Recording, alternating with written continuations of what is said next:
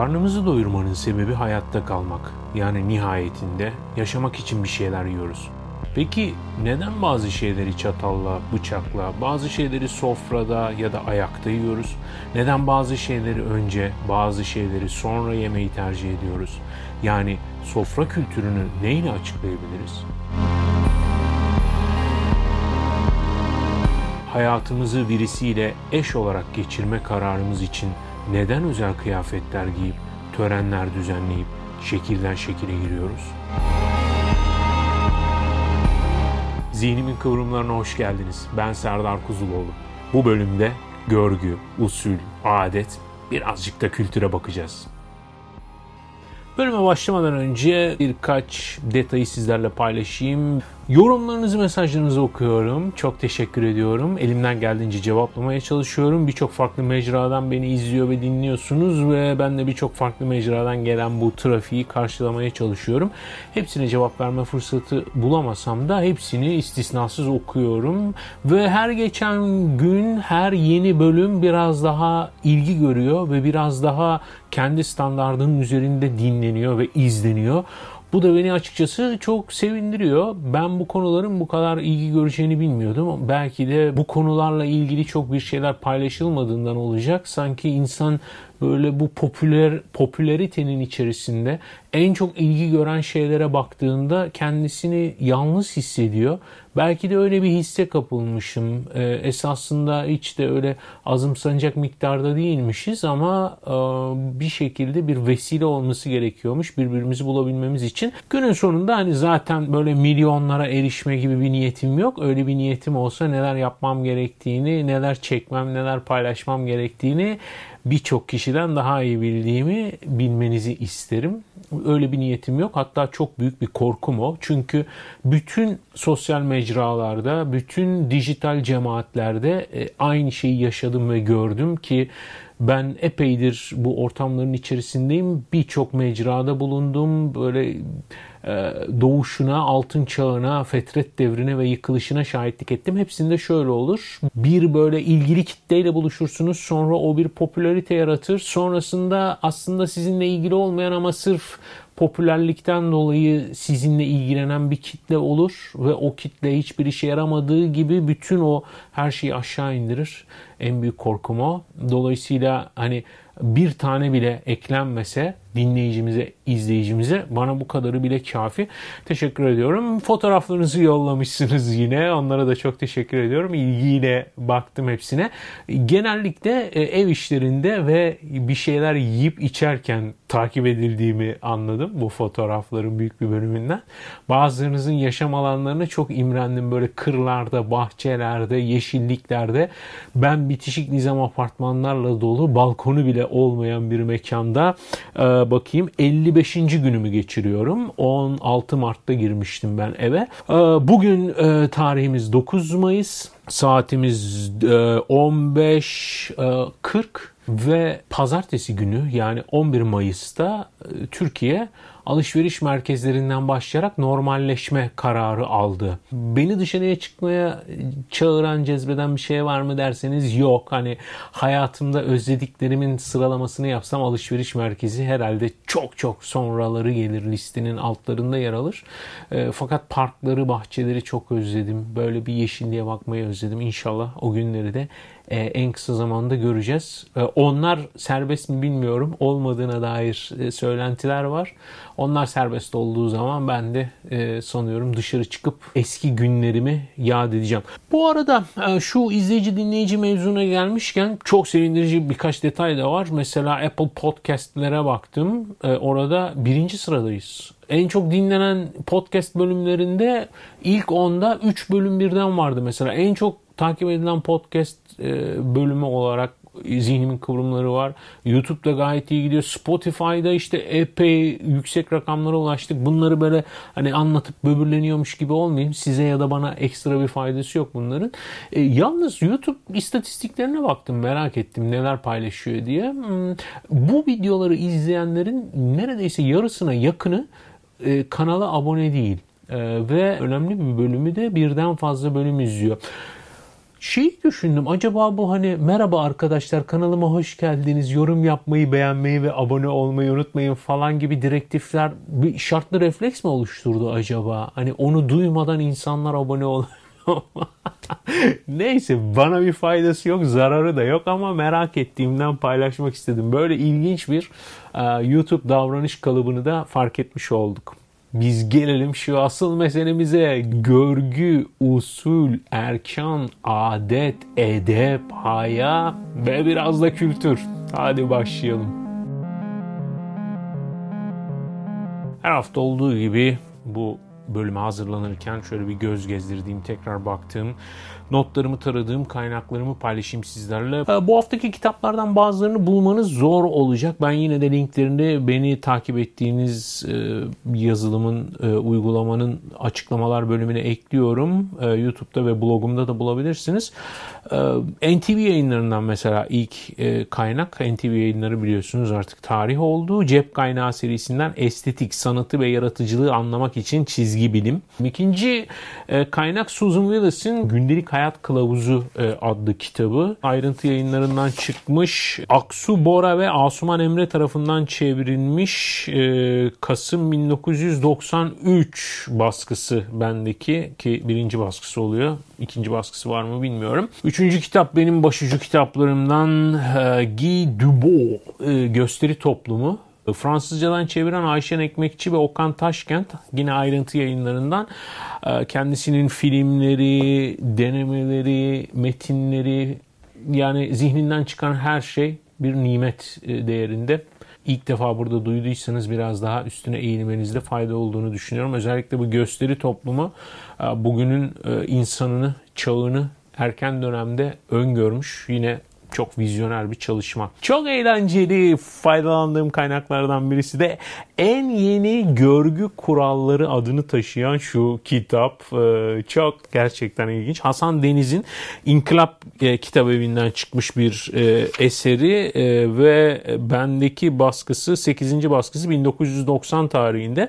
İlk olarak 1960'ta basılmış ve Milli Eğitim Bakanlığı bunu tavsiye edilen eserler arasına koymuş. Ve yine bir başka kaynak Görgü Ansiklopedisi. Görgü Ansiklopedisi de Okat Yayın Evi'nden çıkmış. Ne yazık ki basım yılını kitabın hiçbir yerinde bulamadım. Çok enteresan. İlk defa karşıma çıkan bir şey ama yazanlar Nazım Saltuk ve Nevzat Sudioğlu. Ve yine benim başucu kitaplarımdan biri ve bence her evde bulunması gereken bir kitap. Gündelik hayatımızın tarihi Kudret Emiroğlu'nun eseri. Daha önceden başka bir yayın evinde de çıkmıştı. Bende o kopyası da var. Hatta şurada gözümün önünde gri kapağıyla duruyor. Bu Türkiye İş Bankası Kültür Yayınlarından e, yenilenmiş, revize edilmiş ve biraz daha güzel baskılı e, bir e, kopyası. Kudret Emiroğlu'nun hayatımıza bir armağan. İşte bunlardan faydalandım bu bölüme hazırlanırken. Bir yandan da kişisel notlarım var. Neyden bahsedeceğiz? Bir kere daha hatırlatalım. Usul ve adaptan. Öncelikle şu terimleri bir yerli yerine koyalım efendim. Nedir bu usul, adap, erkan, işte izan, örf, anane falan, kültür bu, bunların hiçbiri öz Türkçe değil değil mi? Çok enteresan. Bunların açıklamaya ihtiyacı var dolayısıyla. Usul yol, yordam anlamına geliyor. Adap görgü, terbiye kuralı.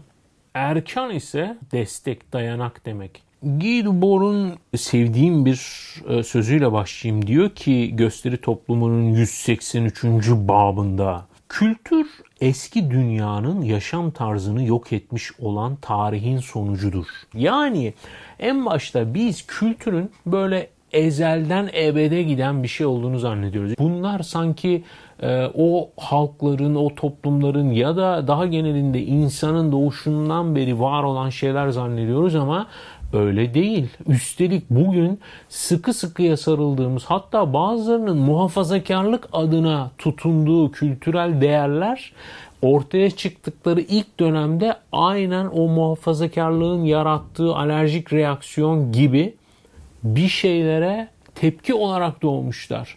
Yani bir şeye tepki olarak ortaya çıkan alternatif bir akım üzerinden belirli bir dönem geçtikten sonra ana akım haline geliyor ve artık kendi kendisini savunan çok geniş bir kitleye sahip oluyor. Oysa kısa bir süre öncesine baksak küçük bir azınlığın savunduğu bir değer o. Bir şey yıkmak için hayatımıza girmiş. İşte kültürün bu değişken, akışkan durumuna bakacağız. Burada Noam Chomsky'nin önemli bir sözünü hatırlamakta fayda var. Diyor ki, yorumların çoğunluğu gerçeğin tekliğini değiştirmez. Bakış açıları vardır. Evet ama bakılan gerçek tektir. Hepimizin olaylara karşı bakış açıları, yorumları, işte algılama şekilleri vesaire var ama o baktığımız şeyin e, varlığını, şeklini, mevhumunu değiştirmiyor. Yani bu bir kalem. Buna bakan biri bunu bir kalem olarak görüyor. E, kalemle çok ilgili olan birisi bunun bambaşka detaylarına bakıyor. Kalemle hiç ilgisi olmayan birisi elimde bunu tuttuğumu bile fark etmiyor örneğin. Dolayısıyla e, bakış açıları bu kalemin ne olduğunu, ne işe yaradığını, benim elimde neden bulunduğunu, benim hayatımda ne yeri kapladığını değiştirmiyor. Kültür, gelenek, görgü, bütün bunlara da aslında bu gözle bakmamız gerekiyor. Yani kültür dediğimiz şey özünde bir inşa faaliyeti. Yani bir şeyi kuruyoruz, bir kültürü kuruyoruz. Ee, bugünkü bölümde bahsedeceğim konular esasında bunu takip eden bölümlerde detaylarına gireceğim şeyler olduğundan bu bölümde çok yüzeysel olarak ele alacağız. Giyim kültürü, yeme içme kültürü, eğlenme kültürü, yaz kültürü, tatil kültürü ne derseniz deyin ve bunların hepsi inşa ediliyor. Yani bunların hiçbirisi içgüdüsel değil. Girişte açılıştaki cümlemi bir tekrar hatırlayalım. Mesela işte günün sonunda yemek yiyoruz. Neden yemek yiyoruz? Sonuçta hayatta kalmak için bir şeyler yiyoruz. Hayat, e, eğer bir şeyler yemezsek ölürüz. Ölmeseydik belki bir şeyler yemezdik. Değil mi? Mesela zıplamazsak ölmüyoruz. Ee, zıplamak belki bizim anatomimize çok iyi geliyor. Çok faydalı bir şey eklemlerimize vesaire bilemiyorum yani farazi konuşuyorum. Fakat zıplamadığımızda ölmediğimiz için sürekli zıplamıyoruz. Eğer ki e, açlıktan ölme gibi bir kaçınılmaz son olmasaydı belki yemek de yemeyecektik değil mi? Fakat sadece ve sadece hayatta kalmak için yaptığımız bir eylemin etrafında kurduğumuz kültüre bir bakın mesela. Örneğin bölgelere göre değişen yemek kültürleri, bazı kültürlerde yerde yemek yenirken bazılarında masada yemek yenmesi, işte bazı yemeklerin çatalla bazılarının kaşıkla yenmesi, bazılarında bıçak kullanılmasının şart olması ya da yemek sıralamaları örneğin işte Türk kültüründe önce çorba içilir. Oysa uzak doğu kültüründe çorba en son içilir vesaire. Böyle o sifon etkisini yaratsın diye. Yani pelikanlar gibi, balıklar gibi, timsahlar gibi bir şey alıp ağzımıza lak lak böyle iki lokma da doğru düz çiğnemeden yutsak yine o bizi hayatta tutacak. Yaşamımızı devam ettirebileceğiz. Ama hayır. Biz öyle bir şeyi talep etmiyoruz, istemiyoruz, hoş karşılamıyoruz ve bize de keyif vermiyor. Bizim yemeğin üzerine kurduğumuz o kültürle birlikte bir görsellik var, bir haz var değil mi? Bir e, ritüeller dizini var. İşte sofra, masa örtüsü, efendim e, üstüne başına bazen bazı durumlarda giydiğin şeyler, çatalların bıçakların dizilimi, yemeklerin sıralaması, yemeklerin pişim şekli değil mi? Ya da onların isimleri, kültürden kültüre yine değişen şeyler. Bir kere daha bahsetmiştim. Balık kültürüyle haşır neşir olmayan, denize kıyısı olmayan, mutfağında deniz ürünleri olmayan bölgeler için balıklar balıktır işte ama balıkla haşır neşir olanlar için onun bir sürü ölçütü vardır. Mesela palamut sadece palamut olarak adlandırılmaz. Hani kestane palamudu, çingene palamudu, e, normali, toriyi değil mi? O torikten lakardosu bilmem nesi. Yani bütün bunlar bizim yarattığımız kültürün ve o kültürün kodlarının nüvesi. Dolayısıyla kültür bir inşa faaliyeti. Onu bir anlamış olalım. Yani kültür belirli bazı e, değerleri hakim kılmak, yaşamın içerisine enjekte etmek için insanın inşa ettiği bir şey. Bir sürü referans noktaları olabiliyor. İşte demin de bahsettiğim gibi din olabiliyor, tarihi miras olabiliyor, ırk özellikleri olabiliyor, coğrafya bunlara etki ediyor. Sıcak iklimlerde yaşayan toplumların kültürüyle, efendim usulüyle, adaplarıyla soğuk iklimdekiler birbirini tutmuyor mesela aynı insan olmasına rağmen. Yaşamdaki mesela yansımalarına bakalım. Örneğin yine açılışta bahsettiğim evlilik. Şimdi evlilik dediğimiz miladı nereden koyalım? Mesela kız isteme, flört falan. Şimdi bütün bunlar ne nereden geliyor? Tarihsel çizgide baktığımızda esasında bütün çıkış noktası insanların kendi kabileleri dışında birileriyle hayatlarını birleştirebilme arzusu, niyeti ve imkanıyla hayatımıza giriyor. Normal düzende e, kabile toplulukları var. Bunlar bir arada yaşıyorlar e, ve kendi içlerinden insanlarla tanışıyorlar. Onlara gönül veriyorlar. Onlarla evleniyorlar. Hani bu her zaman gönül ilişkisi olmak zorunda değil. Bazen pragmatist, e, miras bölünmesin, topraklar bölünmesin falan filan gibi aile içi evlilikler, akraba evlilikleri de şüphesiz e, mümkün ama ne zaman ki bunlar biraz daha şarta, kurala, düzene, intizama maruz kalıyor o zaman işte kız isteme dediğimiz şey oluyor. Yani birileri gidiyor birilerinden gelini istiyorlar. İşte buna rica mı denir, talep mi denir onlar düşünülür. Ama e, bununla birlikte ne giriyor hayatımıza? Kız isteme, söz, nişan, düğün, işte nikah, nikah şekeri, kına gecesi, osu busu. Yani sonuçta iki farklı birbirini tanımayan ailenin bir araya gelmesinin e, ritüeli, usulü, adabı beraberinde böyle koskoca bir müesseseyi getiriyor bundan binlerce sene öncesinde. Damat kayınpederin hizmetine giriyor. Düğün sonrasında uzunca bir dönem. Güvey dediğimiz kavram esasında bu bakıcı anlamına geliyor. İşlerin arkasına bakan yardımcı, bakıcı. Çünkü aileye o sıfatla giriyor çoğu kültürde. Örneğin İngilizce'deki husband terimi bu husbandry vesaire ahır görevlisi demek. Bir diğer açıdan mesela yine evlilik bahsinde aklıma gelen işte düğünler değil mi? Bugün çoğu çiftin evlilik bahsinde en önem verdiği konulardan birisi. Düğün yapacak mıyız? Mesela düğün büyük bir mesele. Düğün olması. Ve zannediyoruz ki bu çok eski bir kültür. Yani bugünkü anlamıyla düğün oysa değil. E, bugünkü anlamıyla düğün çok yeni bir kültür. Hatta yaygınlaşması neyle oluyor? Cumhuriyetin erken dönemlerinde aslında meşrutiyetin sonlarına doğru başlayan işte bu balo, bale, e, işte opera gibi faaliyetlerden sonra e, Cumhuriyetin erken dönemlerinde Cumhuriyet baloları başlıyor meşhur. Ve Cumhuriyet baloları Cumhuriyet'in e, kendi sanayileşmesini götürdüğü her yerde kendisini göstermeye başlıyor. Mesela e, şeker fabrikalarında e, gazinolar var. Yerel fabrikalarda, dokuma fabrikalarında, şeker fabrikalarında yurdun fabrika açılan her yerinde bir kompleks oluşturuluyor. Bunun içerisinde kreş var, market var, gazino var, restoran var ve birçok bölge insanı orada Cumhuriyet balolarına katılıyor. Sonrasında halk evlerinin yaygınlaşmasıyla birlikte halk evlerinde yetişen sanatçılar yani enstrüman çalabilenler, şarkı söyleyebilenler, performans ortaya koyabilenler kendi çaplarında balolar düzenlemeye başlıyor. Sonrasında bu o bölge insanının düğünlerini de o mekanlarda yapması ve o şekilde kutlaması ile birlikte bugünkü şeklini alıyor evrile evrile.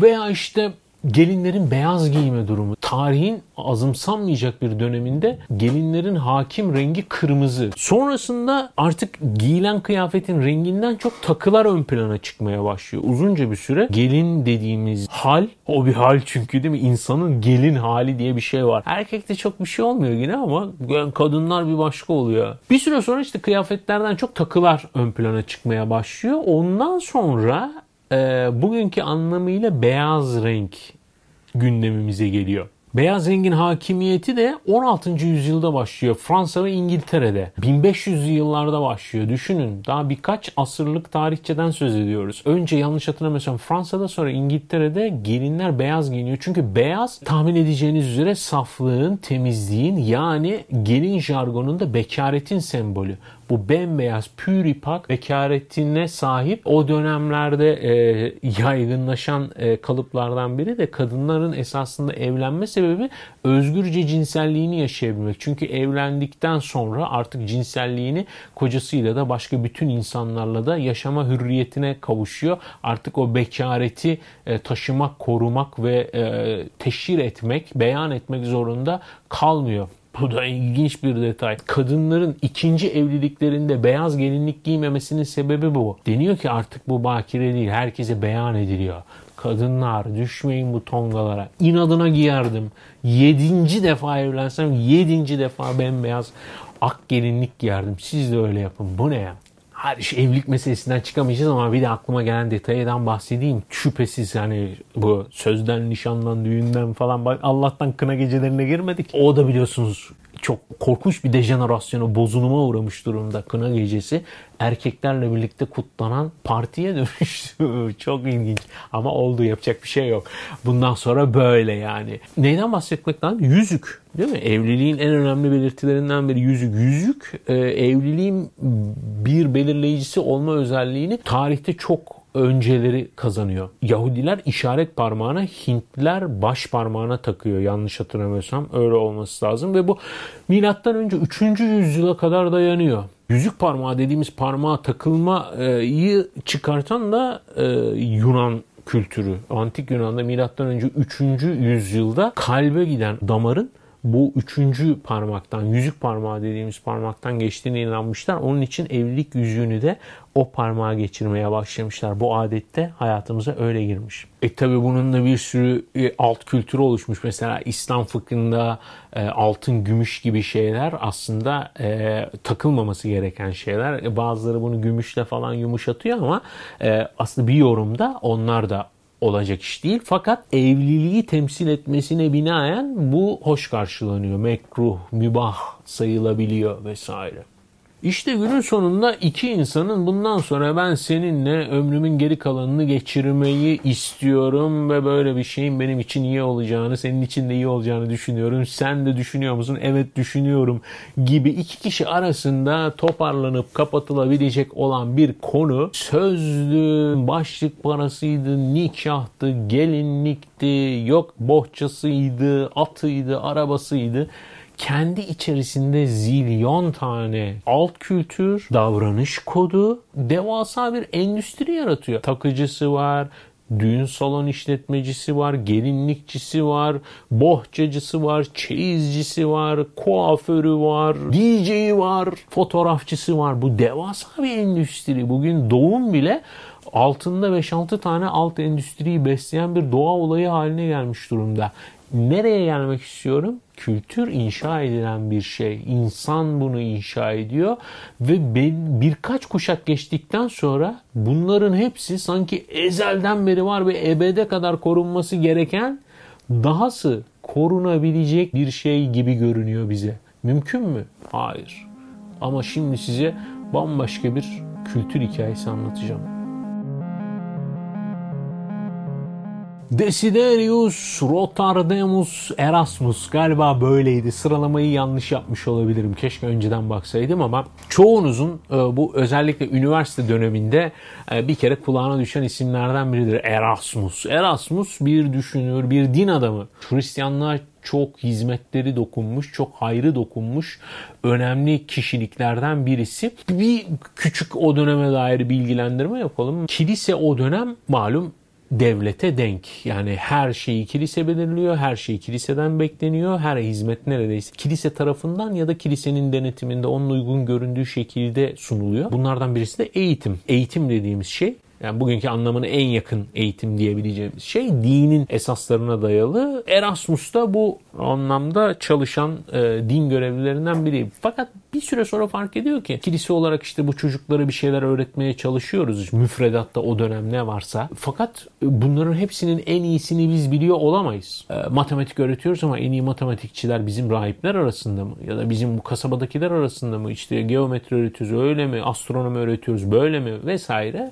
Başka bir deyişle mealen ve mecazen diyor ki ilim Çin'de bile olsa gidip almamız lazım diyor ve öyle yapmaya karar veriyor. Sefere çıkıyor. Ne seferine? Öğrenme seferine, hikmet seferine çıkıyor ve bütün e, ulaşabildiği noktaları, coğrafyayı gezip tozuyor ve nerede neyin en iyi bilgisine sahip olanlar varsa ya onları getiriyor ya da onların kaynaklarını getiriyor, çeviriyor, insanlara aktarıyor ve Avrupa'daki aslında aydınlanmanın, e, eğitim temelli e, iyileşmenin kilometre taşlarını diziyor Erasmus. İşte bu yüzden Erasmus programıyla başka bir ülkeye gidip eğitim alma esprisi de oradan geliyor. Erasmus'un pek bilinmeyen e, ayrıntılarından birisi de dünyanın ilk görgü kitabını yazmış olması ve ilginç bir şekilde görgü kitabını çocuklar için yazıyor. Çünkü çocukların henüz daha böyle taze zihinlerine bir şeyleri eklemek için bunu yapıyor. Ondan işte notlar içeren bir kitap var. Çok e, benim de hoşuma giden uygarlık süreci. E, Norbert Elias'ın kitabı bu. E, Ender Ateşman'ın çevirisiyle yine iletişim yayınlarından çıkmış bir eser bu. İki ciltlik. Onun birinci cildinde bu Erasmus'un görgü kitabından bahsediyor. Bir kere 1530'da yayınlandığını hatırlatalım. 1530 yani 16. yüzyıldan söz ediyoruz ve kültürün ne kadar değiştiğine dair bize çok ilginç ipuçları veriyor. O kadar da tutuyor ki bir anda Avrupa'da bir sürü baskı yapıyor. Kendi yaşam sürecinde yanlış hatırlamıyorsam 6-7 baskı yapıyor. Epey satıyor. Sonra başka dillere çevriliyor. Sonra bir sürü taklitleri çıkıyor. İşte hani şu gördüğünüz görgü ansiklopedisiyle görgü kuralları da Türkiye'de 1950'lerde 60'larda Erasmus'un görgü kılavuzunun bir türevi bakıldığında. En üstünde durduğu konu yemek ve masa adabı ve yemek ve masa adabında mevcut kurallara felaket derecede karşı Erasmus. Bunları aşağılıyor, kötülüyor, yargılıyor hatta. Mesela yemek yiyen bir insanın burun deliklerinde akıntı olmaması gerekir diyor Erasmus. Yani diyor, yemek yerken o salyanın sümüğünü akıtma diyor. Köylüler yemek yerken şapkasına ya da eteğine sümkürür. Kasaplar burnunu koluna siler. Erasmus'a göre bunların mendille yapılması gerekir. İki parmakla yere sümkürülen şeyler e, ve tükürdüğünüz zaman çıkanlar hemen diyor ayağınızla onu silmeniz lazım diyor. Yere tükürülmesi ayıptır ama tükürmek zorunda kalırsanız eğer hemen diyor ayağınızla silin onu izi kalmasın diyor. Masaya tabak içinde et getirildiğinde bazıları hemen yemeğe saldırır. Kurtlar ya da oburlar böyle yapar diyor. Getirilen tepsiye asla ilk uzanan olma. Bırak köylüler daldırsın elini ayağını. Tepsidekileri didikleme. Önündeki parçayı al en iyi parçayı alabilmek için bütün tepsiyi alt üst etmek görgüsüzlüktür diyor. Önünden ye falan filan diyor. Herkes eliyle yiyor. Yani bugünkü anlamıyla çatal, kaşık, bıçak falan böyle şeyler yok. Herkesin yanında taşıdığı şey bıçak. Çatal daha yeni yeni hayata giriyor ve çatal kullananlar biraz efemine, kırık, yumuşak falan diye adlandırılıyor o dönemde. İlginç bir şekilde çataldan bahsediyoruz.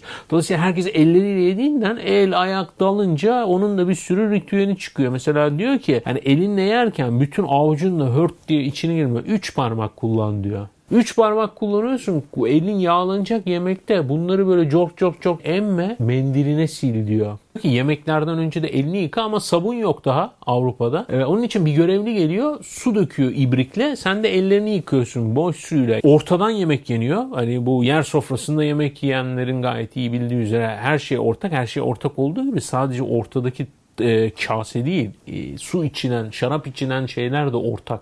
Dolayısıyla herkes birbirinin bardağından yiyor, içiyor. Ne kadar keyifli bir ortam hani gözünüzde bir canlandırın. O diyor ki başkası da senin bardağınla içecek. Ağzını sil diyor bir şey içmeden önce ki yemek bulaşmasın, içine yemek düşmesin falan filan. Çok işte açıcı bir bölüm olduğunu farkındayım. Isırılmış ekmeği tekrar yemeğin suyuna batırmak köylülüktür. Bunu ancak köylüler yapar. Sen sakın yapma diyor. Çok önemli konulardan biri yemekte gaz çıkarma konusu. Hani yiyorsun yiyorsun bir de böyle iki büktüm höpür höpür önünden kaçırır gibi yiyorsun. Hava yutuyorsun gaz çıkartacaksın. Nasıl olacak? Diyor ki gazı çıkartırken diyor elinle tutup fazla ses çıkarmamasını sağla diyor. Ee, ben denedim olmuyor yani böyle bir şey pek mümkün değil. Bir de siz deneyin bakayım o elle durdurulabilecek bir şey mi? Ee, doğanın yarattığı sesi engellemek sağlıktan çok görgü kurallarına önem veren aptalların işidir.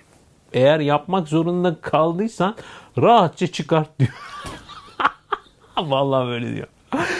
İstifra etmek yani kusmak istiyorsan geri çekil ve kimsenin görmediği, duymadığı bir yerde yap. Ulan bu nasıl sofra ortamı ya? Ne oluyor arkadaşım? Ben gözümde yanan hayvan gibi yayıklıyoruz demek ki. 1500 yıllarda Avrupa'nın göbeğinde ya. Erasmus'ta görgü kitabında işte bunlardan bahsediyor. Adab-ı muaşeret diye bir ikileme var. Ne demek yani? Bu görgü, terbiye ile iyi geçinme vesaire, aranın iyi olması. Yani düzgün terbiye, görgü. Özellikle şehir yaşamında en çok sıkıntısı duyulan ve en çok dile getirilen problemlerden birisi görgü kuralları. Mesela İstanbul gibi bir metropolde konuştuğumuz zaman e, kaldırımda nerede yürüyeceksin mesela? İnsanlar birbirine çarpabiliyor. Metroda asansörde neden inenlere önce yol vermek, onların inmesini beklemek gerekir. Bu çok düz mantık şeyler ama şehir insanı işte metrobüste bilmem ne de bunlardan mahrum kalabiliyor. Saygı, özen, nezaket, kibarlık, işte adab-ı muaşeret başlığı altında aklımıza ne gelebilirse bunların yoksunluğunu hissediyoruz. Peki neden? En büyük sebeplerden birisi kozmopolitlik. Yani birden fazla kültürün bir araya gelmesi ve kırsal yaşamda kendisine ait çok tanımlı, çok aşina olduğu bir kültürden kendisinin hiçbir şey ifade etmediği ve kendisiyle hiç kimsenin ilgilenmediği yabancı bir kalabalığın içerisindeki ıssızlık halinin getirdiği korumacılık. Onlara direnme hali. İkincisi kalabalıklık. Nüfusun neredeyse dörtte birini barındıran İstanbul gibi bir şehirden yani 90 milyona doğru nüfusu giden 80 milyonluk bir ülkenin 15-20 milyon arası insanını barındıran bir şehirde kültür, görgü, nezaket, evet insanlık beklemek anormal bir beklenti zaten. Çünkü kalabalık buna müsaade etmiyor. İnsan bir anlamda can pazarı gibi bir yaşam yaşıyor bu şehrin içerisinde. Nezaket dediğimiz şeyin ihtiyaç duyduğu bir sürü ön koşul var. Ama minimum nezaket hepimizin hakkı ve beklentisi olması gereken kavramlardan biri. Bu ayrı bir tartışma. Buna girmeyeceğim ama şunu da düşünelim. İnsanlara bugün şehir yaşamında kültürü, görgüyü öğreten şey nedir? Birazdan işte görgü ansiklopedilerinden bazı böyle hoşuma giden, aklıma gelen, karıştırırken de ilgimi çeken örnekleri paylaşacağım sizinle. Ama baktığımızda bugünün insanına, bizlere yol yordam gösteren kim var ya? Hani bir restoranda nasıl yemek yenilir? Bir yemek siparişi nasıl yapılır? Efendim ne hangi yemekte ne yenir? Ne içilir? Üstüne başına ne giyilir? Saç nasıl taranır? Kravat nasıl bağlanır? Papyon nerede takılır? Şapka neye göre seçilir? Bunlar hakkında bir bilgimiz var mı? Yok. Dolayısıyla büyük bir rehbersizlik içerisindeyiz bütün bu kültür çabamızla. Mesela hadi lafını geçirmişken şu görgü ansiklopedisinden size birkaç detay okuyayım. Aslında çok uzatmak isterdim ama yapmayacağım. Mesela el sıkmak. El sıkmanın bir görgü kuralı var. Bunu size e, Nazım Saltuk ve Nevzat Sudioğlu'nun görgü ansiklopedisinden okuyorum. Sayfa 70. El sıkışmada umumi kaide ilk önce sosyal durumu yüksek olanın kadınların ve yaşlıların el uzatmasıdır. Demek ki el sıkışırken önce kimin elini uzatacağının bir kaidesi var. Sosyal statüde yüksek olan ya da yaşlı olan yani karşısındakinden daha yaşlı olan uzatmalı ya da kadın ise uzatmalı. Önemli. Yüksek mevki sahibi veya çok yaşlı bir erkekle karşılaşan kadın önce onun elini uzatmasını beklemelidir. Yine kendinden yaşlı bir kadına genç bir kadının el uzatması doğru değildir. Her zaman kim yaşlıysa önce elini o uzatacak. Erkek bir kadınla veya kendinden yaşlı bir erkekle karşılaştığı yahut tanıştırıldığı zaman ilk önce onların el uzatmasını bekler. Yani bir erkek bir kadını el uzatmaz. Kadın eğer razıysa, rıza gösterirse elini uzatır. Erkek de buna karşılık verir. Ancak evli erkeğin genç bir kıza elini uzatması caizdir. Yani bir erkek bir genç kızı elini uzatacaksa o erkeğin evli olması beklenir. Caizlik burada İslami anlamdaki caizlik değil yani cevaz verme, uygun olma anlamında. Genç erkeğin genç kıza el uzatması doğru olmaz. Kadın el uzatmadığı takdirde erkeğin hafif bir tebessümle başını eğerek onu selamlaması kafidir. Tanıştırılan iki erkek umumiyetle el sıkışır. Çok samimi kimselerin karşılaştığı zaman mutlaka el sıkışmaları icap etmez sevgili sosyal mesafe avcıları. Bir topluluktan ayrılırken herkesin ayrı ayrı elini sıkma mecburiyeti yoktur. Yalnız ev sahibinin eli sıkılır diğerlerine gülümseyerek baş selamı verilir diyor. Bu da bazen bitmeyen misafir uğurlaması olaylarında. Mesela kaldırımda yürüme olayı. Çok basit bir kuralı var bunun. Aynen trafikte olduğu gibi sevgili dostlar. Ben buradan okuyayım da benim fikrimmiş gibi algılanmasın. Kaldırımda yürürken bazı hususlara riayet etmek icap eder. Yani önem vermek gerekir diyor. 1. Bizde ve birçok yabancı memleketlerde sağdan yürümek bir kaide kabul edilmiştir. Bu kadar ya. Sağdan yürüyeceksiniz. Biz bunlarla büyüdük. Bize adab-ı muaşereti TRT öğretti ya. Bay doğru e, yok neydi? E, doğru Mehmet'le bay yanlış değil mi? Sağdan git hep sağdan kaldırımın sağından şarkısı bile vardı. Ne diyor efendim özetle? Sağdan yürümek bir kaide olarak kabul edilmiştir. Karşılıklı istikametten gelenlerin birbirine çarpmadan yürüyebilmeleri ancak bu kaideye riayet etmekle mümkündür diyor. Bitti gitti işte. Ben de 1990 baskısı bulunan bu en yeni görgü kuralları kitabı Hasan Deniz'in eseri. Çok enteresan şeyler var. Ben sadece ana başlıklarını söyleyeyim. Mesela terbiye ve nezaket, tanışma ve tanıştırma, ziyaretler, kabul günleri, selam, el öpme, el sıkma, söz yöneltmenin özellikleri, konuş konuşmalar, opera, tiyatro, restoranlarda ve sofralarda davranış, ziyafetler, ayrılışlar ve incelikleri. Mesela nasıl ayrılacaksın, nasıl veda edeceksin, genel yerde davranışlar, uçak, tren, otobüs yolculukları, vapur yolculukları, otomobil görgüsü, otel görgüsü, yabancı ülkede seyahat, partiler, balolar, aile sofraları, resmi öğle yemekleri, resmi çaylar, supeler, kulüpler, çağrı örnekleri, kart vizitler, mektup örnekleri, telgraf örnekleri, evlilik, mevlilik, devam ediyor gidiyor. İnsan olmak zor zanaat. Hepsi de aslında eğlenceli.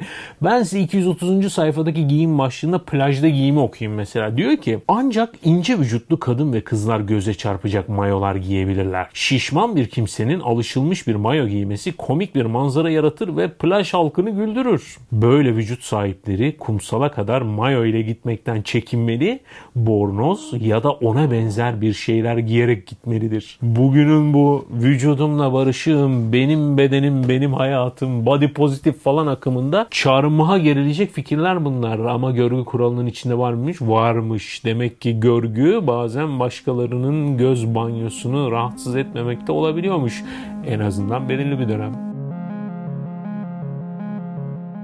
Bu usul, adap, görgü, kültür vesaire işin içerisinde birazcık düzen, intizam, ahlak barındırıyor değil mi? Bütün bunlar hani bir ahlak beklentisinin de e, çıktıları. E, ahlak beklentisi bunlara riayet etmeyi öngörüyor bizlere.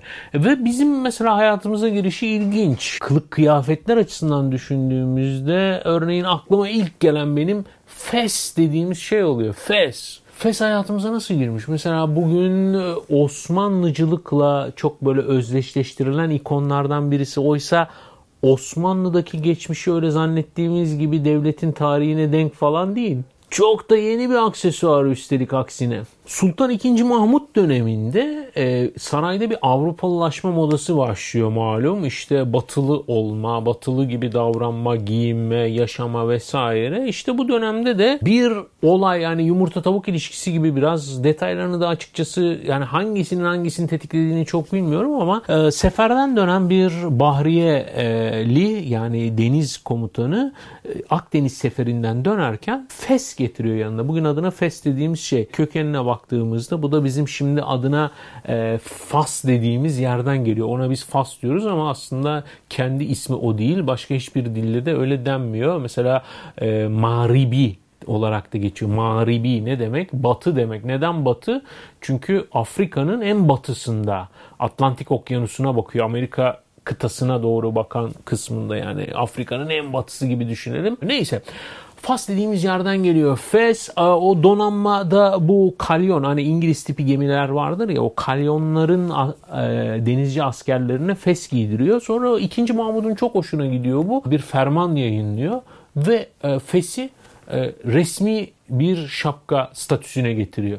İkinci Mahmut döneminden bahsediyoruz daha. Ve sonrasında o zamana kadar hakim başlık olan sarık sadece alimlere, din adamlarına has olarak bırakılıyor bütün yeni Osmanlılar fes giyiyorlar artık. Yeni moda o batılı olma derdine. Çünkü şapka önce şapka takılmak isteniyor ama şapka namazda böyle secdede, rükuda falan filan o siperliğinden dolayı problem yaratıyor. Fes daha uygun görülüyor ve fese geçiliyor. Yani bir batılılaşma arzusu olarak bu sarıktan e, efendim takkeden, kavuktan kurtulalım. Böyle bir şey yapalım diye aslında e, Kuzey Afrika'nın e, medeniyetinden gelen bir aksesuar.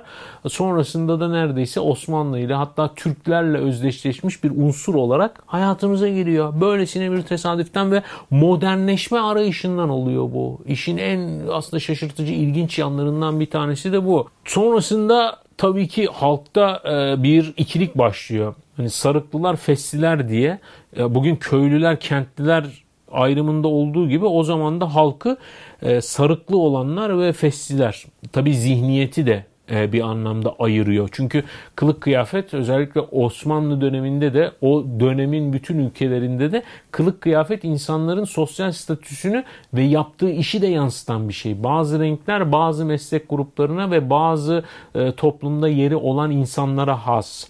E, Fes'in de tabii ki renkleri ve şekilleri var. Üstelik bu Fes dediğimiz şey getirildiği gibi kalmıyor. Hani o e, Julius Meinl kahvesinin logosunda olan o e, ince uzun fes vardır işte o Fas'tan gelen orijinal fes. O tabii birçok farklı versiyonlara kavuşuyor tarih içerisinde baktığımızda işte e, Mahmudi fes var, Azizi Fes var. İşte Sultan Mahmut, Sultan Abdülaziz, Hamidi var mesela. Sultan Abdülhamid'in vesaire. Bunların hepsi farklı farklı şekillere ait. Farklı e, dolayısıyla dönemleri ve padişahları simgeliyor. Dolayısıyla bizim uzaktan şimdi Fes deyip hepsini bir gördüğümüz şeyin içinde aslında apayrı bir dünya var. Ve bugün mesela Osmanlıcılığı temsil eden Fes aslında Osmanlı'ya batıcılığı temsil eden bir zihniyetin ürünü olarak girmiş bir şey. Oysa bugün zihinlerimizde bambaşka bir anlam. İşte örf, adet, gelenek dediğimiz şey zaman içerisinde zeminini bu kadar değiştirebiliyor. Hatta kaybedebiliyor. Türkiye'deki bu çaba hani bu meşrutiyette başlayan bu batılılaşma çabası 2. Mahmut ve ardıllarının e, çabaları, çalışmaları, o dönemki sultanların kızlarına bakın, oğullarına bakın, şehzadelere bakın. Hani hiç öyle bugünkü Osmanlıcıların, Osmancıların öyle idealize ettikleri gibi değil. Bu işte kimlik inşasının görgü, usul, adap e, bastırmasının resmiyet kazanması daha sonra neyde görüyoruz? Cumhuriyet'in erken dönemlerinde görüyoruz. Atatürk'te 1925'te çıkardığı bu şapka kanunu ile birlikte ne diyor? E, bundan sonra diyor fes, sarık, işte bilmem ne yasaktır. Herkes şapka giyecek diyor. Yani herkes fes giyecek diye bu arada Mahmut kararname çıkarıyor. Yasa çıkartıyor. Fesle ilgili bakanlık kuruluyor ya Osmanlı döneminde ve şart koşuluyor fes giyilecek diye. Düşünebiliyor musunuz? Sonra Atatürk şapka giyilecek diye şart koşuyor. Şimdi işte yani daha özgür, daha liberal, daha serbest dönemlerimizi yaşıyoruz ama bu toplum inşası, örf, adet, usul üzerinden toplum inşası son bulmuyor. Mesela Türkiye'nin yakın tarihine baktığımızda Cumhuriyet sonrası dönemde bu e, milliyetçi cephe hükümetlerinde e, yani 1975-77 yılları arasında CHP'nin oyların büyük bir bölümünü almasına rağmen iktidara yeniden gelmesinin engellenmesi adına e, milliyetçi cephe adını alan sonra da sağ siyasi partiler birleşerek bir koalisyon kuruyorlar ve CHP'nin iktidara tek başına gelmesini engelliyorlar. Ve bu milliyetçi cephe iktidarının müfredata yönelik en önemli etki etkisi de ahlak dersi oluyor ahlak dersleri koyuyorlar. İşte iyi ahlaklı, Türk gibi Türkler yetiştireceğiz. Şöyle giyinecek, böyle yemek yiyecek, böyle içecek, böyle konuşacak, bunu düşünecek, böyle evlenecek, böyle sevişecek. Her şeyi A'dan Z'ye işte bugün de benzerlerini gördüğümüz üzere devletin hayatımızın her alanına sızma gayesi tarihte hiç değişmiyor. Bu coğrafyaların birazcık da kaderi. 80 darbesinden o oluyor. Evrenin cuntası ile birlikte bu zorunlu ahlak dersine bir de din ekleniyor. Ama din adıyla değil din kültürü. Ne oluyor? Din kültürü ve ahlak bilgisi. Yani herkes Müslüman olacak, herkes Sünni olacak, herkes Hanefi olacak bilmem ne. Bizim devletin istediği gibi Müslümanlar yetiştireceğiz. Bunlar devletin istediği ahlaka ve dine sahip olacaklar diye. Yani bu usul ve adabın e, bizim kültürümüzü oluşturduğunu ve bunun bizim taleplerimizden meydana geldiğini düşünüyoruz ya. Öyle bir şey de değil. Bugün mesela Türkiye'de birçok folklor oyunu yasak Bizim kültürümüzden oluşmuş yüzlerce binlerce yıldan gelen folklor oyunlarının büyük bir bölümü bugün oynanamıyor. Neden? Kadınla erkek bir arada dans ediyormuş diye. Yani bu usul ve adab yeri geldiğinde dejenere ola ola folkloru kadınla erkeğin kol kola bir arada dans etmesi olarak görebiliyor.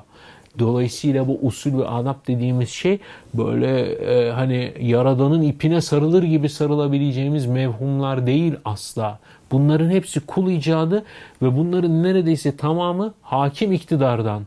Yani 15. yüzyılda kilise, efendim bilmem ne zamanında sultan, bilmem ne zamanında peygamber, bilmem ne zamanında devlet başkanı neyse bütün bunların arzusuyla oluşuyor. Bunlar halkın kültürü, halkın talebi değil her zaman.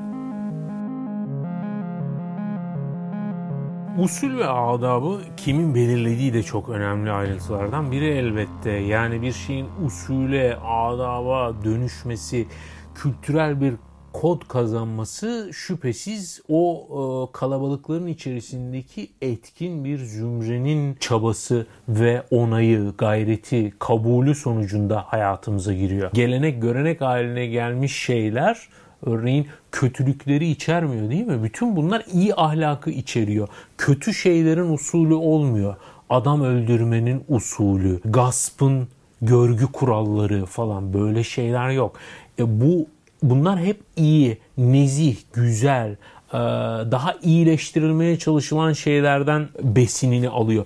Dolayısıyla toplum içerisinde bu usul, adap, görgü, gelenek, görenek dediğimiz şeylerde baskın bir unsur da çoğunlukla yanlış olarak kullandığımız bir kavram. Sosyete dediğimiz kavram aşağı yukarı tarihin her döneminde e, her toplumda belirleyici olmuş. Tabi burada sosyeteden kastımız ne? Yüksek sosyete. Çünkü sosyete, society e, kelime anlamıyla Topluluk demek, cemiyet demek. E, herkes bir cemiyet kendi içerisinde ama o cemiyeti imtiyazlı, ayrıcalıklı hale getiren ne? Onun yüksek cemiyet, yüksek topluluk olması yani seçkinler sınıfı olması yani yüksek sosyete, high society ya da mesela başka bir terimle jet sosyete. Mesela o kelime de ilginçtir. Jet sosyetenin kökeni aslında akla gelmesi gerekir ama jet motorlarıyla ortaya çıkar. Jet sosyete şunu tabir eder. İşte Amerika'dan uçağa atlayıp akşam yemeğini Paris'te yiyen zenginler. Akşam yemeğini yiyorlar sonra tekrar uçağa atlayıp dönüyorlar. İşte New York'tan kalkıyorlar Londra'da e, doğum günü partisi yapıyorlar. Londra'dan bilmem nereye gidiyorlar falan. Yani jet uçaklarının e, uçuş dediğimiz şeyi bugünkü hızlarına yaklaştırmasıyla beraber yaşanan toplumsal değişiklikler ve o sınıfa jet sosyete deniyor. Çünkü artık paranın satın alabileceği o dönem daha öte bir şey yok. Zenginliğini başka ifade edebileceğin bir gösterge yok. Ve onların kural kodları vesaire de hayatımızın standartlarına dönüşüyor. Başka bir programda bunlara değineceğim için bu bölümde detaylarına girip hem uzatmak istemiyorum hem de konuları heba etmek istemiyorum. Susan Willis gündelik hayatın kılavuzunda bütün bu hayatımıza giren yeni kavramlarda önemli bir şeyin altını çiziyor. Çok önemli bir mesela usul adap, modern usul modern adap yöntem belirleyicisi ambalaj dünyada saflığın yani en kapsamlı anlamıyla kendini güvencede hissetme arzusunun fetişleşmiş işaretidir diyor. Örneğin yepyeni bir usul size. Eskiden elmalar işte markette, manavda, reyonda, pazarda böyle ambalajlı mı satılırdı? Her biri kağıda sarılı mı satılırdı? Bugün her mandalinanın üzerinde neredeyse etiket basıyorlar. Hani ne nereden geldiği belli olsun diye. Bunlar var mıydı? Hayatımızda yoktu. İşte etler ambalajda, bisküviler ambalajda, cipsler bilmem neler. Benim çocukluğumda bisküviler teneke kutulardan kürekle alınır, e, tartılırdı gramla. Değil mi? Birçok benim kuşağımdan olan kişiler de hatırlar. Bugün ambalajları var. Ve devam ediyor diyor ki bugün kitlesel olarak üretilen malların ambalajında en önemli öge naylon kullanımıdır. Naylon hem ürünle tüketici arasında bir engel işlevi görür hem de ürünü çıplak olarak tüketicinin gözleri önüne serer. Yani hem görüyoruz ama bir yandan da bizim değil. İçini görüyoruz ama bizim değil ulaşamıyoruz ona. Bizim ellememiz engelleniyor. Bazen ürünü tamamen saran naylon tüketicinin eli ile nesne arasında şeffaf bir deri gibidir. Süper değil mi? Hem biçimlendirilmiş ve hem çıplak hem de örtülü ve dokunulmaz olan ürünlerin teşhiri cinsel bir nitelik kazanır. Bu bir anlamda bir erotizmdir, bir pornografidir. Ambalaj belirli bir nesneye duyulan isteği bir cinsel arzuya dönüştürür. Ambalaj ürüne sahip olma sürecini uzatır. Plastik ya da karton kutusunu açana kadar ona sahip olamayız. Çok önemli bir şey. Yani bugün mesela YouTube'da bir sürü unboxing adı altında video görüyoruz değil mi? Bu yepyeni bir çılgınlık. Böyle milyonlarca video var. Kutu açılış videosu. Neden? Çünkü kutu açılışı ona gerçekten sahip olduğumuzu söylüyor bize. Sen bunu aldın bu kitabı ama kitapçıda bu neydi? Ambalajdaydı. Satın almadan bakma diye. Yani sahip olmadan var olama bununla diye. Ve açtın artık o senin. Artık o beyaz gelinliği yırttın yani. Anlatabiliyor muyum detayı? Ve bu ambalaj neyi getiriyor şüphesiz? Bu teşhir, ambalaj, bu göstergeler çağı kusursuzluğu getiriyor. Bakın hazır süpermarket raflarına ve ambalajlara girmişken gıda üslubu ile ilgili hayatımızda daha önceden var olmayan birkaç şeyi sizlerle paylaşayım. Mesela Danimarka'da 2005 yılında kişi başı yıllık israf 105 kiloydu. Yanlış hatırlamıyorsam bir Rus göçmen notlarıma eklememişim ama bir Rus göçmen siz ne yapıyorsunuz bu ne bolluk bu ne bohem falan gibi bir isyanla kampanya başlattı ve Danimarka markanın kaderini değiştirdi. Örneğin süpermarketler artık normalde ezik büzük olduğu için raflara koymadan imha ettiği, Türkiye'de de aynı şey geçerli. Ee, tabii Türkiye'de de yine yakın dönemde bir sürü girişimle bunlar da değerlendirmeye başladı ama eğri büğrü olduğu için tüketicinin almayacağı ürünleri daha ucuza ayrıca satmaya başladılar. Yepyeni bir trend olarak bakıldığında. Ve böylece büyük bir israfın önüne geçildi. Avrupa'daki toplam gıda israfının yol açtığı karbon salınımı İspanya'nın yıllık e, fosil yakıtlardan ürettiğine bedel. Yani İspanya'daki bütün benzinli ve motorinli araçların buna gemiler, vapurlar, trenler, otomobiller, kamyonlar, otobüsler, motosikletler her şeyi katın. Hepsinin egzozundan çıkan karbonun toplamından daha fazlasını yemek, gıda israfı yüzünden Avrupa oluşturuyordu. Bugün hızla bunun önüne geçmiş durumdalar. Neden? Çünkü artık ezik büzük gıdaları da bir usul olarak aldılar. Yani eskiden hoş olmayan, hoş görünmeyen bir davranış veya bir tüketim modeli bugün aksine yeğlenir hale geldi. Bugün özel, eğri büğrü, normalde imha edilecek şekilsiz meyve ve sebzelerden özel menüler oluşturan restoranlar var ve akım haline dönüşmüş durumdalar. İnsanlar onları hatta özellikle tercih ediyor. Birçok restoran restoranda yiyemediğini paket yapıp eve götürmesi konusunda tüketicilerini eğitti. Çünkü aynen bizde olduğu gibi Orada da yakın zamana kadar bu ayıp sayılıyordu. Bir kuşak içerisinde değişti bunlar. Aynı kuşak içerisinde. Yani bu usul, adab, kültür kökenini ne kadar geçmişe dayarsa dayasın, ne kadar köklü olursa olsun öncülerin motivasyonuyla ikna edilen kalabalıklar sayesinde kolaylıkla değişebiliyor. Bu da işin güzel tarafı. Konuyu böyle sonsuza kadar uzatmak mümkün ama elbette niyetimiz bu değil yoksa cephanemiz epey fazla. Zaten dediğim gibi bu konulara ilerideki bölümlerde detaylarıyla gireceğiz. Biz burada genel anlamıyla kültürü tanımlamaya çalıştık. Çünkü kültürün bugün en önemli tanımlayıcılarından biri de teknolojik araçlarımız, teknolojinin ve onun araç ve hizmetlerinin kendine ait bir kültürü var değil mi? İşte Instagram kültürü var, YouTube kültürü var, LinkedIn kültürü var, Twitter kültürü var ve bunlar birbirlerinden apayrılar. Teknik olarak da, algı olarak da, beklenti olarak da. Yani YouTube'daki gibi Instagram'da olamazsınız. Instagram'daki gibi LinkedIn'de olamazsınız. LinkedIn'deki gibi Twitter'da olamazsınız örneğin. Veya televizyondaki gibi YouTube'da olamazsınız. Radyodaki gibi podcast'ta olamazsınız. Bütün bunların arasında nüanslar var ve bu usul adap birçok şeyi belirliyor, tanımlıyor. Dolayısıyla ileride değineceğimiz bu teknolojinin dayattığı kültür, davranış kodları meselesinde insanın normal hayatta şimdiye kadar bu kadim kültür başlığı altında maruz kaldığı her şeyin kökenlerine bakmaya çalıştık bu hafta. Zihnimin kıvrımlarında bir haftayı daha geride bırakmış olduk böylelikle. 8. bölümde yeniden görüşmek üzere. Yorumlarınızı, mesajlarınızı esirgemeyin lütfen. Benim için çok kıymetli oluyorlar. Görüşmek üzere. Hoşçakalın.